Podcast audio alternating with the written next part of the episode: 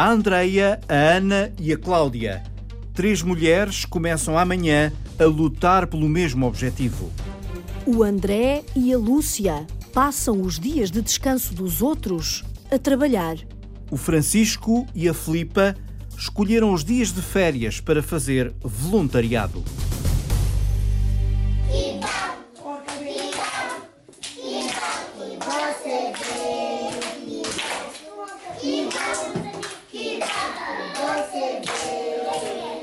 Então esse vídeo é na Roça Agostinho Neto, que era muito próximo da nossa casa, e como o Francisco trabalhava um dia por semana, eu e o Lourenço íamos sempre ali às roças mais próximas brincar com, com os meninos. Vamos bater massa para Filipa!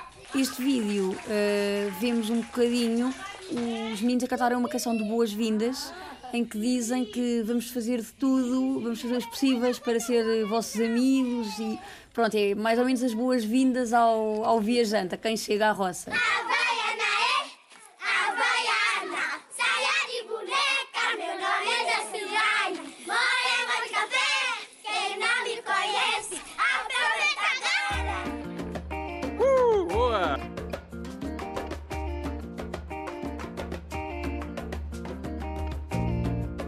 A Filipa e o Francisco contaram à repórter Rita Colasso que abriram a janela deles a São Tomé e Príncipe. Eh, eu sou a Filipa. E eu sou o Francisco. Temos um filho que é o Lourenço, com 5 anos. Perguntámos a nós próprios se, em vez de irmos fazer umas férias normais, este ano fôssemos viver noutro país.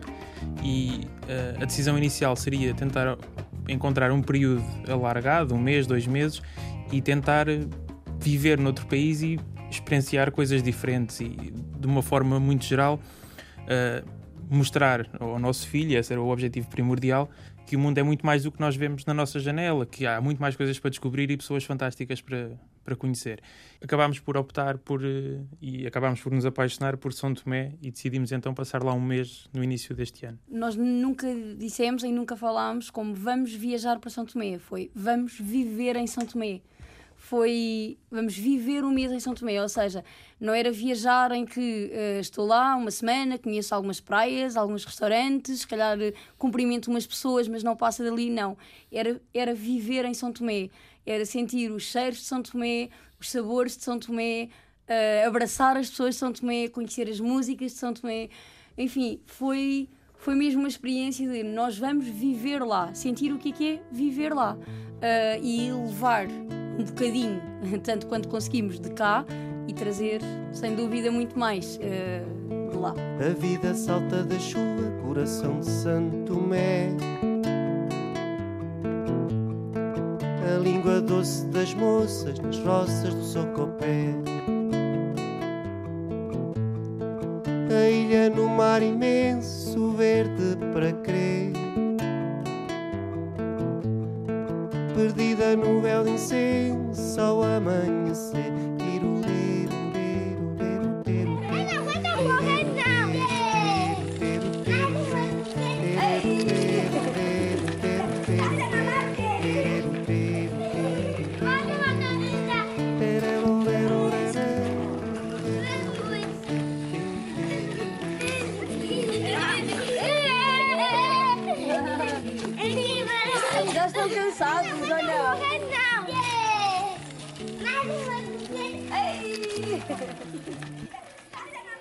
Esgotaram as vossas férias eh, úteis, digamos assim, para o ano Quase. 2017? Praticamente, sim.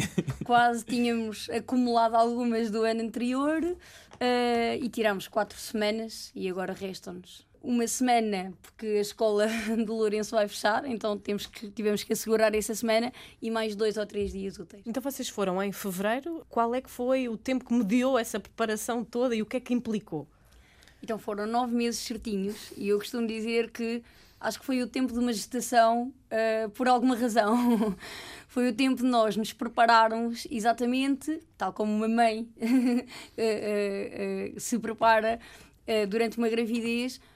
e pronto, durante esses nove meses fizemos contactos lá, de, dessas associações e alguns sítios que, que fomos ajudar, e tivemos tempo para fazer contactos cá, recolhendo uh, com amigos, com empresas, muita coisa para levar na bagagem. Vocês levaram até flautas.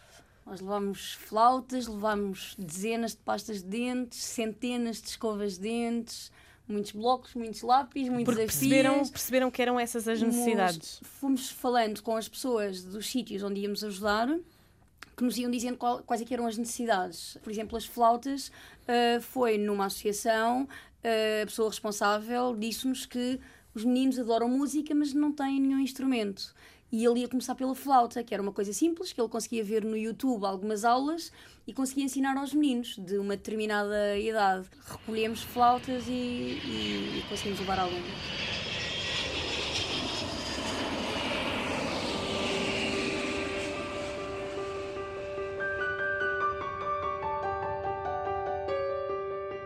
Nós chegamos a 26 de fevereiro, 25 de fevereiro, e aterramos em São Tomé.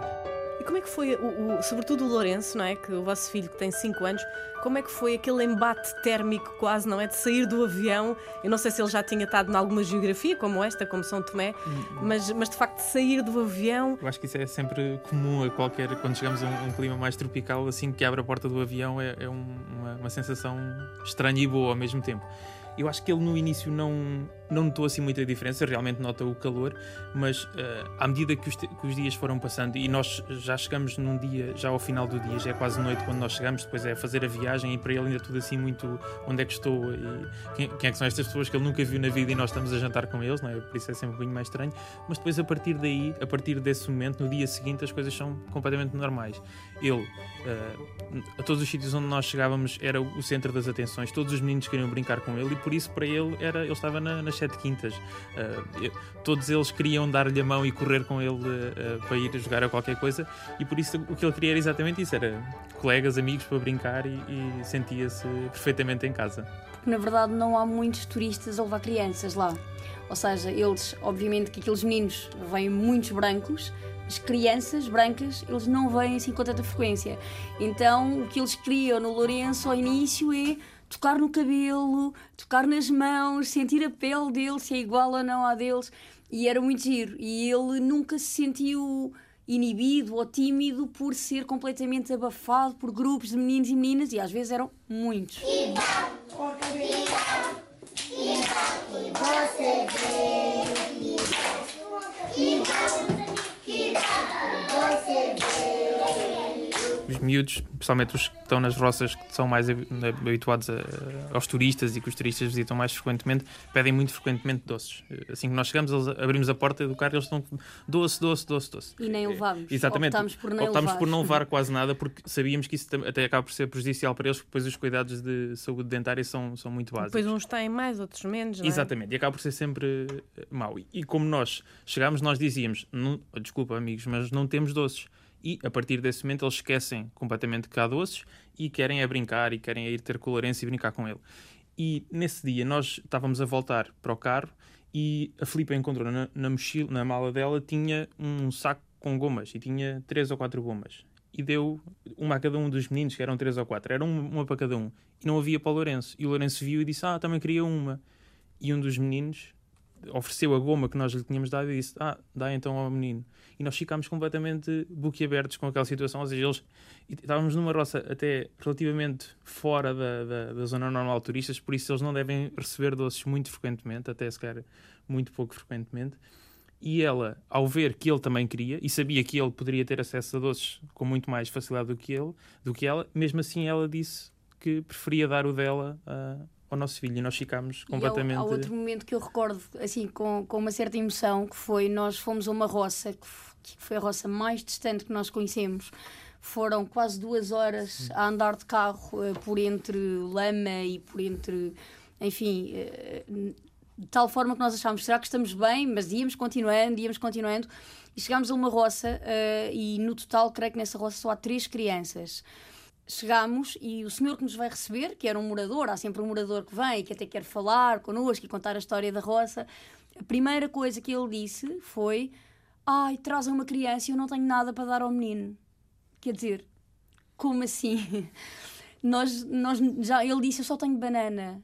É, é tudo que eu tenho para dar ao vosso filho é banana. Obviamente que nós não fomos lá para pedir nada, mas aquele gesto é tão bonito e tão altruísta que nós fomos visitá-lo, fomos conhecer o sítio onde ele vive, mas a preocupação dele foi trazer uma criança e eu não tenho nada para lhe dar.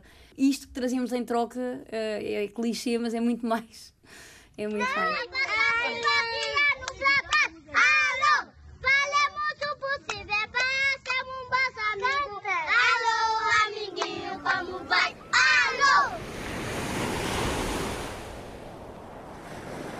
As maiores necessidades, uh, realmente, é, é, em termos de, de saúde, portanto, são enormes, enormes. Nós levamos muita coisa que fomos entregar a dois centros de saúde e, e outras coisas de saúde deixámos em escolas, porque também precisam de, de pensos rápidos e, e, e outros tais, uh, mas entregámos uns sacos em centros de saúde realmente um centro de saúde pode não ter eh, um betadine, pode não ter uma ligadura, tem, por exemplo, a farmácia, a farmácia pode não ter um medicamento mais banal.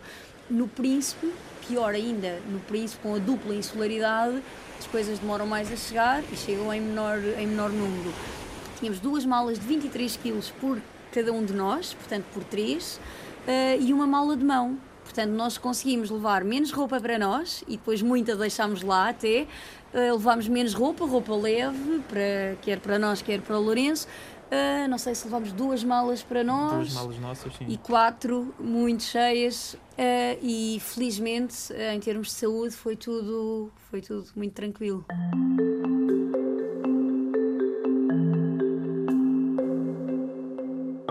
Nós notávamos que as pessoas que viviam ao nosso redor viviam com muito menos e com uma felicidade muito maior do que a nossa, se calhar, aqui.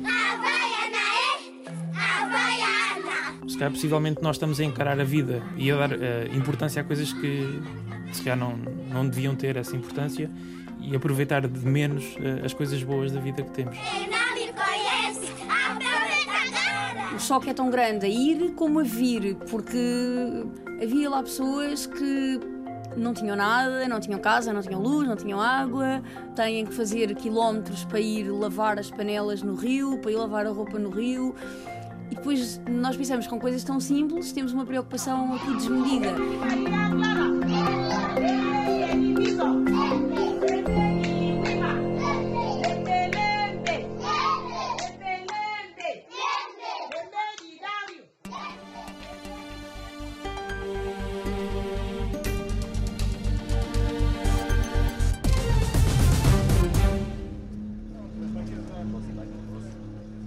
Ele é biólogo marinho. Ela é psicóloga. O André e a Lúcia só fazem férias no inverno. Mário Antunes apanha boleia para um dia de trabalho no mar. Pá, ali aquilo está um cabeça do caneco. Já estamos a bordo do Ocean Reflex, um barco semi-rígido cor de laranja com capacidade para 12 pessoas. Guiados pelo André Dias, vamos sair de Ferragudo e passar a barra do Rio Arado. É aqui, está a ver? Depois é navegar meia dúzia de milhas ao largo de Portimão e Lagos e esperar que apareçam os primeiros grupos de golfinhos. É este o objetivo das viagens organizadas pela Wild Watch, a empresa do André e da Lúcia, a companheira que havemos de conhecer mais adiante. Isto começou sendo uma empresa só dedicada à observação de, de vida selvagem, uh, tem uma vertente mais da conservação, portanto faz a observação de cetáceos, depois temos que é o, é o negócio principal, e depois temos tudo o resto que, que fazemos também. Fazemos passeios costeiros, uh, fazemos para visitar as grutas, fazemos passeios à vela, fazemos uh, uh, caiaques, passeios com caiaque, snorkeling. Ralph, you see that, that group on your right? Ralph.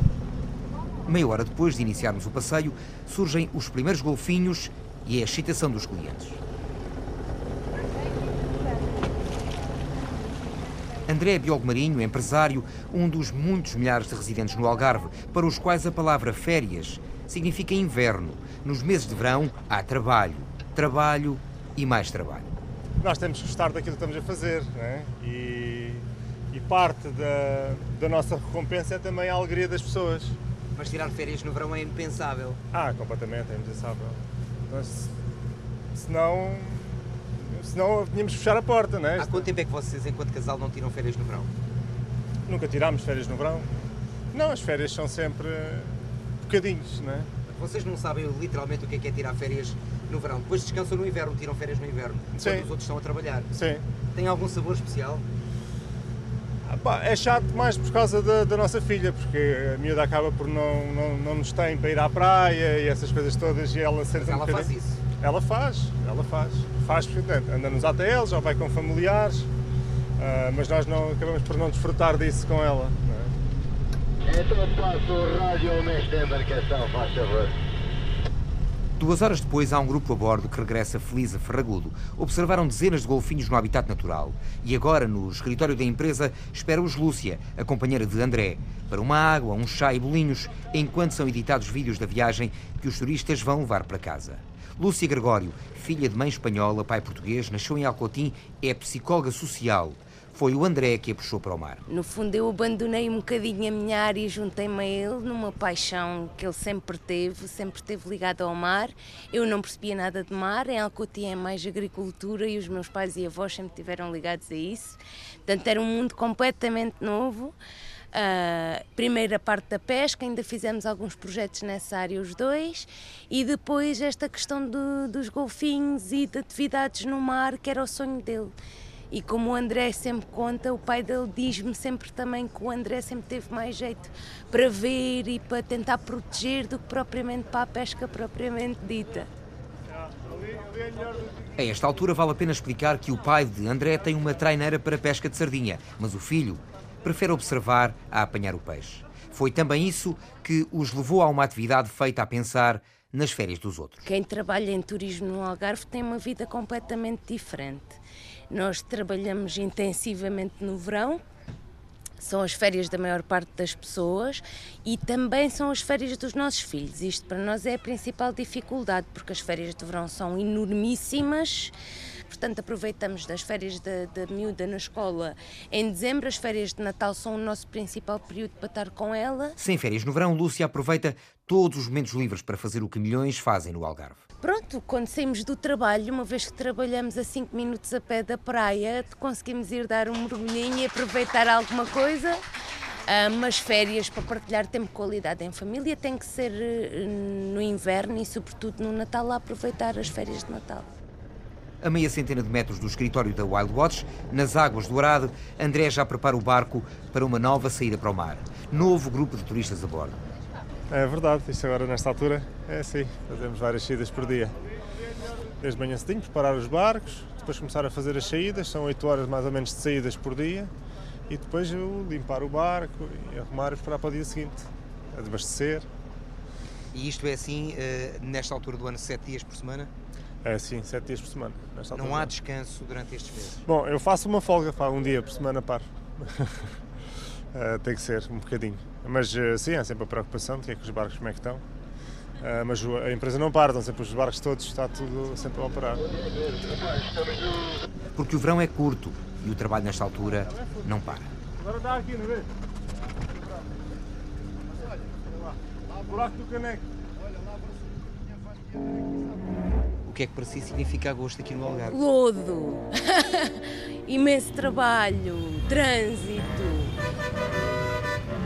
Muito trabalho. Venha cá, venha cá. Não fuja. andar eh, de um lado para o outro à procura de local para estacionar o carro e nem encontrar. Ir à praia, montes de de gente, não sei encontrar sítio para pôr a toalha. É isto tudo. Que venham que estamos cá. Férias não. Férias não, só em novembro. Oh, e... É, é uma altura em que a gente mete a cabeça debaixo da, da água e, e só levanta lá em setembro. É alegria, é sol, é a gente andarmos sem calções, é andarmos de t-shirt. Portanto, o pessoal todo de alvoroço quer ir para a praia, quer ir tomar banho. Lá nunca tive, é aqueles que estão à rasca, que têm que trabalhar e não podem ir para a praia. tudo quer fazer tudo na mesma hora e é uma confusão. Ninguém se entende. Ninguém se entende. É inferno. as filas é, acontecem por ordem natural das coisas, porque quando há- você quer ir a um sítio eh, bom, você tem que ficar numa fila para comprar o bilhete, porque é bom. É bom. Quando é bom, eh, eh, ocasiona sempre filas.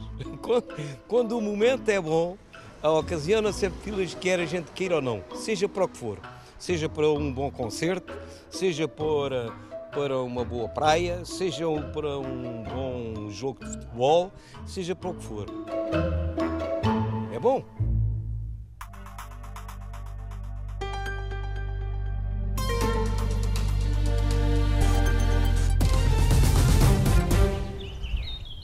Estamos na Rua da Musa, em férias. É um ambiente de natureza, tranquilo, que condiz com o livro que lhe dá o nome, escrito em 1879 por Guerra Junqueiro. Entre este fecundar de seivas luxuriantes, entre a vida brutal das árvores gigantes, levantando ao azul os pulsos seculares, entre as vegetações frescas de nenúfares, de catos, de jasmins, de silvas, de roseiras, de serpentes em flor, isto é, de trepadeiras, a crescer, a romper da terra funda, escura, debaixo desta rica igreja de verdura, trespassada da luz cruel do sol faminto.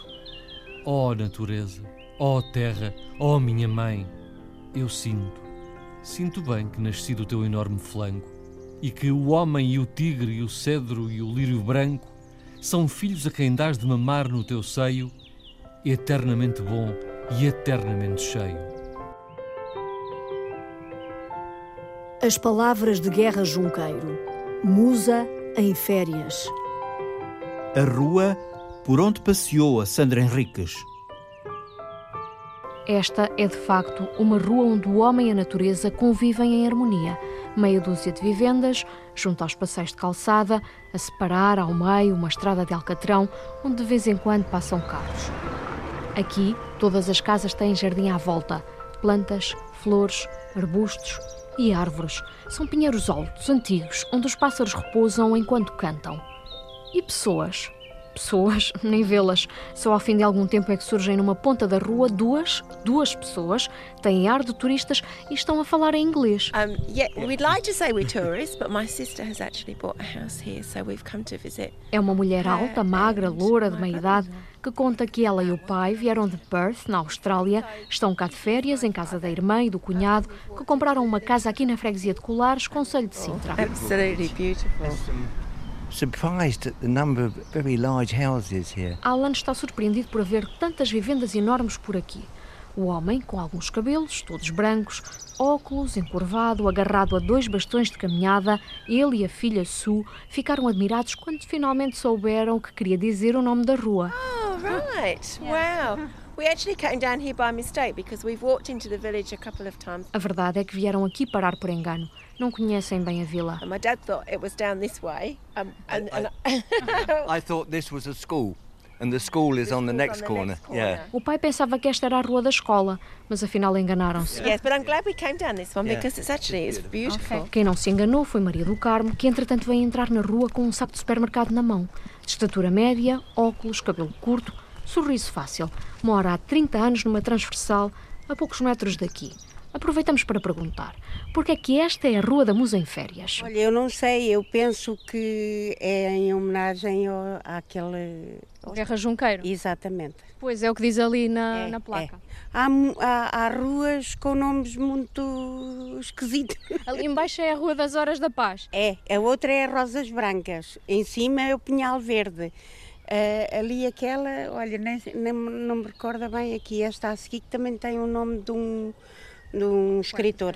É. São livros de escritores portugueses que dão nomes a estas ruas sossegadas, afastadas da estrada principal de Colares. Há pessoas que vivem cá sempre, ah, mas de uma maneira geral é mais pessoas que vêm de férias. E Maria do Carmo passa os minutos seguintes a explicar quem mora cá. A Rua da Musa em Férias é feita de pessoas que moram aqui todo o ano. A vida por estas bandas é tranquila. Sim, isso é. É um sossego. É, aqui tem tudo, não é? A gente desce um bocadinho, estão os cafés, está o supermercado, está o centro de saúde, há tudo. Mas andamos mais uns metros até uma das casas da rua, a única com gente a esta hora, a meio do dia. Tocamos à campainha, que não se ouve deste lado fora do portão, até que um cão começa a ladrar ao lado da casa. E aparece uma mulher nova, loira, magra, mora cá há muito tempo. Desde que nasci. Filipa Limpo Felipe destaca a beleza da rua da Musa em férias. É viver como em qualquer outra rua, apenas é um sítio bonito que há poucos também no país estão giros, isso é verdade. É muito tranquilo. É. E eh, tem aqui os passarinhos a cantar, as árvores, as flores. A miar, sim. É agradável. Ótimo, é. Um sítio ótimo para viver, rodeado pela natureza.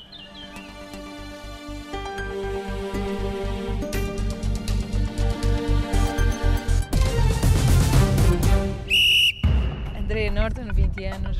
Chamo Ana Borges, tenho 27 anos. Cláudia Neto, tenho 29 anos. Sabemos que isto é um caminho longo. Nós vamos para lá fazer o nosso melhor. E queremos elevar o nome de Portugal ao mais alto nível. O ano passado foram eles. Agora são elas. Pela primeira vez, a Seleção Nacional de Futebol Feminino vai ao Europeu. Antes de partirem para a Holanda, o repórter João Gomes Dias ouviu a Cláudia, a Ana e a Andreia.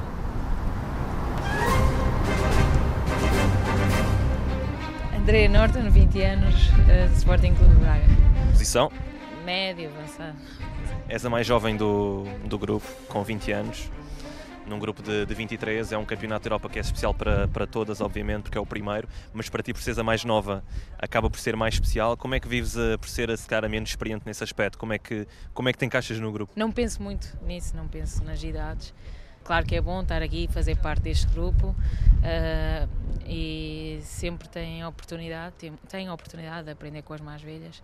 Como é que a tua família viu esta tua experiência no, no futebol? Hoje em dia é certo, já se olha para, para o futebol feminino de outra forma, uh, mas no início, como é que foi dar os primeiros passos no, no futebol? Que apoio familiar é que tiveste, os amigos? Como é que foi? Foi difícil? Foi fácil? Não, eu sempre tive muito apoio. Comecei a brincar na rua, né? depois uh, os meninos sempre queriam que eu fosse jogar com eles.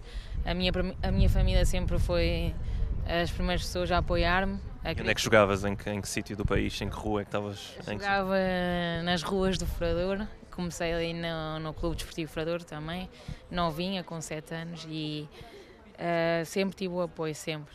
Talvez isso tenha ajudado para chegar até aqui. Penso ter, fazer também do futebol uma carreira, mas claro, uh, penso em estudar e tirar o meu curso para, porque sabemos que no feminino é sempre muito mais difícil e então acho que temos que ter outra coisa para além do futebol. E alguma coisa queres estudar em concreto ou não? Ensinado com o desporto, não? Não, não. Não, penso muito em estudar biologia.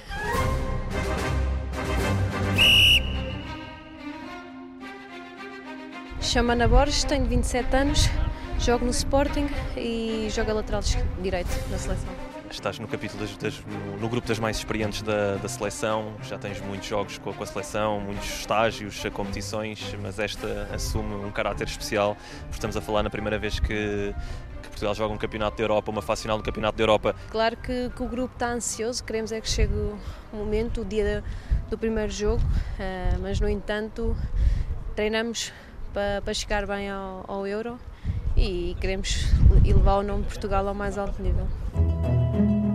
Como é que foi com, consigo o início, os primeiros passos? Eu por acaso nunca, nunca tive esse problema, nunca, nunca os meus pais me meteram qualquer obstáculo por, por querer jogar futebol. Uh, apenas me diziam que se conseguisse conciliar os estudos e o futebol era ótimo. Uh, Claro que quando eu fui para fora tinha 17 anos e já tive que deixar os estudos, mas ainda assim sempre tive o apoio deles uh, e dos meus amigos também, ou seja, os amigos verdadeiros sempre ficaram, estando lá ou cá. Uh, e acho que, que, isso foi uma mais-valia para mim para, para este empurrão. Acho que se não tivesse o apoio deles, se calhar eu nunca teria chegado onde cheguei agora, uh, nem, tido, nem teria conquistado metade do que tenho conquistado. Fala-se, os jogadores, e vê-se muitas vezes os jogadores conseguem ter uma, uma vida familiar, começar a construir uma vida familiar enquanto jogam futebol.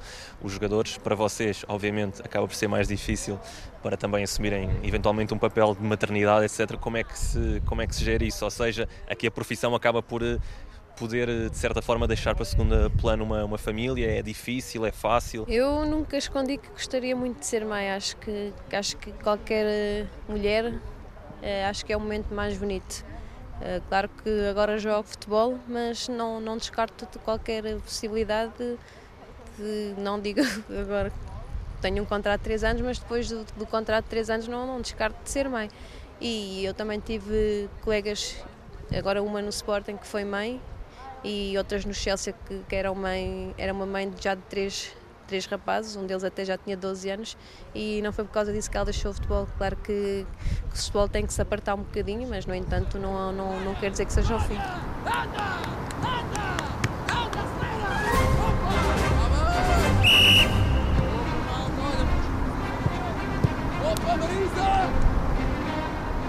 Cláudia Neto, uh, jogo do Lead Shopping e tenho 29 anos. De jogar eh, fora, fora de portas e também de, de, de jogar em campeonatos com seleções com que nos vamos eh, cruzar ajudou a, o resto da seleção a, a, conhecer melhor as jogadoras, ajuda sobretudo a Cláudia. Como é que encara sobretudo a Espanha e as, as jogadoras espanholas que, que, pode, pode, pode conhecer melhor até porque jogou, porque jogou lá?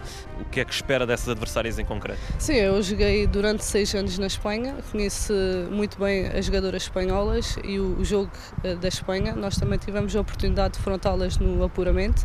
Sabemos que é uma seleção muito competitiva, muito forte, mas nós vamos tentar contrariar o jogo delas com o nosso futebol. Uh, acho que temos que nos superar para podermos uh, ser competitivas, que esse também é o nosso principal objetivo no europeu. Sabemos que no início talvez não é tão fácil, agora talvez um pouco mais felizmente, para uma rapariga querer jogar futebol, futsal para, para a Cláudia em concreto foi, foi fácil, eh, apoio da família, dos amigos, ou foi assim um percurso mais atribulado? Claro que hoje em dia é tudo muito mais fácil porque o futebol está a evoluir eh, muito, mas eh, a minha família sempre me apoiou, sempre tive o apoio dos meus pais e acho que isso torna as coisas muito mais fáceis. Os, os, meus primeiros anos na Espanha foram bastante complicados, uh, mas depois quem quer e quem tem a ambição de, de, chegar longe, eh, consegue tudo. Por isso foi o meu caso, com muito trabalho, muito sacrifício, eh, consegui chegar a uma equipa profissional que foi, foi sempre o que eu quis e, e ganhar títulos, que, que é também importante para mim.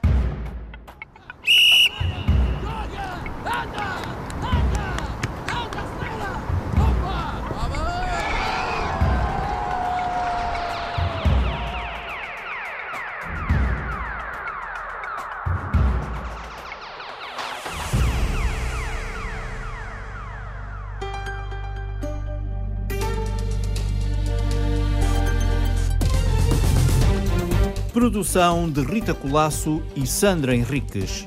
Sonoplastia de Paulo Cavaco. Apoio técnico de Nuno Isidro e Paulo Póvoas. Apresentação de José Guerreiro e Maria de São José.